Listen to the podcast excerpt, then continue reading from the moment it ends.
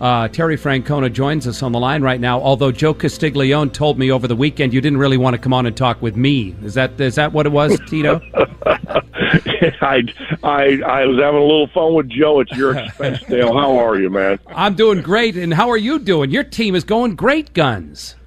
You know, we're hanging in there. It's it's been it's it's not been easy, but but we're hanging in there, and it's it's really been fun because we're doing it with some younger kids at times and some kids that don't have much experience. But it's really made for kind of an enjoyable, if not challenging, season. Terry, you know exactly what Alex Cora is going through, winning a World Series in Boston and then trying to follow it up the next year. How, how challenging is that? Well, I always tell people it's it's challenging the first year, let alone yeah. You know there's 30 teams that are trying to win, and and it's hard enough to win once, but when you go that deep, there's always some repercussions, and it's usually with your pitchers just because to win, you have to ask people to kind of go above and beyond what they normally, you know, and, and we saw it last year with what some of the guys did in Boston.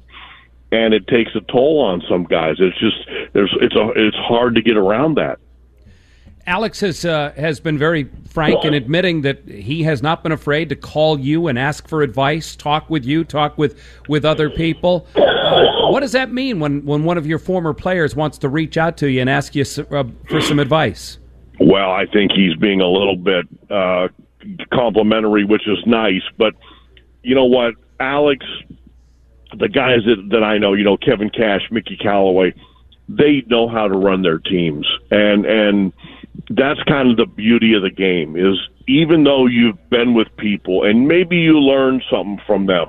I mean, I've probably learned as much from Alex as he learned from me, but you you stay true to yourself, and that's the biggest thing. And you know, through the ups and downs, and there's a lot of them. I mean, Alex is living it now. You got to stay consistent with who you are, and and then then you live with it because that's if you start changing, that's never going to work. One of the things that I think really stands out about this baseball season to me was when you went to take Trevor Bauer out of the game. I know Bauer's no longer on your team, but he turns around and fires the ball over the center field fence. Now, I loved it. Now, I'm watching from afar. I was wildly entertained. I noticed uh, you had something to say to him. You weren't as entertained as I was by it. But have you ever, even at any level, seen anything like that before? Well, I I I think I remember Dave Righetti doing it. I think it was an old exhibition stadium in Toronto, and but I but I think it was. I mean, I don't think it was when the the manager was coming out. I think somebody hit a home run or something. But I, I it was a long time ago. Um, that was a first for me, and and as you could tell, I didn't quite know how, what to do. No. You know, it was kind of I was it was I was kind of stunned, but hopefully that won't happen again.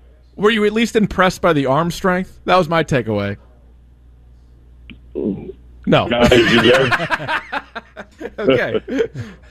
You know, a few minutes ago, uh, we had Jerry Remy sitting in here, and and he has been very frank and open with his long cancer battle. Sean McDonough joined him here as well. Uh, we've all had to deal with this stuff. You've been over you know, at, at, the hospital with John Farrell when he was initially diagnosed. So none of us have been untouched by what cancer brings.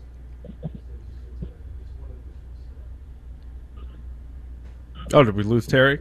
Well, we may have lost. Guys, him. you there? Yeah, oh, there we go. You, there you are. Sorry, I'm in. A, I'm on my way to the ballpark, and I apologize my, if my cell service is kind of in and out a little bit.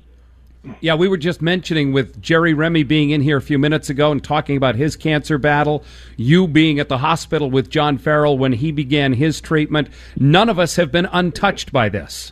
You know what? Dale, there's nobody that hasn't been touched by this, and and and the Jimmy Fund has been. I mean, my goodness sakes! At, at some point, you know, there's nothing sadder than seeing little kids that are sick and the Jimmy Fund has done so much to help. And hopefully, one day we won't have to have this, you know, because it'll be gone, and that'll be a great day. Because I mean, you don't want to see anybody ever be sick, but when you see kids, because you know, it just it just rips your heart out. What was it like for you when, when you were the manager here and getting a chance to see some of your players, you know, form relationships with these kids and, and, and going over there to the clinic or, or meeting up with them at different times? What what was that like? I think I think the players do far more than is ever reported, and I know it's it's not always you know the the glitziest news, but players do a ton of good stuff, and and and it's not like I said, it's not always front and center on the newspaper, nor should it be. It doesn't have to be. It's it's because they want to do stuff with kids. I mean, shoot, I saw a thing here the other day where Yasiel Puig took a helicopter on his day off to some kids camp here in New York and spent the day with them. I mean, it just anytime you're trying to help out somebody else, regardless of what the cause is, you're you're you're doing something good, and and you're going to make make this world a little bit better place. I was a little concerned because I can remember a spring training interview with you one time when you were on your way to the ballpark and your car got rear-ended. So now I hear you're on your way to the ballpark. I get nervous when I'm talking to you now. Well, but I'm in. A, I'm in. I mean, I'm not the driver, so we're we're pretty safe, I think. Um, but we are in New York. Yeah, I do remember that. That was that was not good. Um, my biggest fear today is just not getting car sick because we're. I mean, you've seen this New York traffic, man. It's it's. We've been here for a week, so I'm ready to go back to Cleveland. Well, the beauty of it is, and I was hoping you were on the road when you said you were on your way to the ballpark, because otherwise you'd be talking to me on that scooter that you ride around.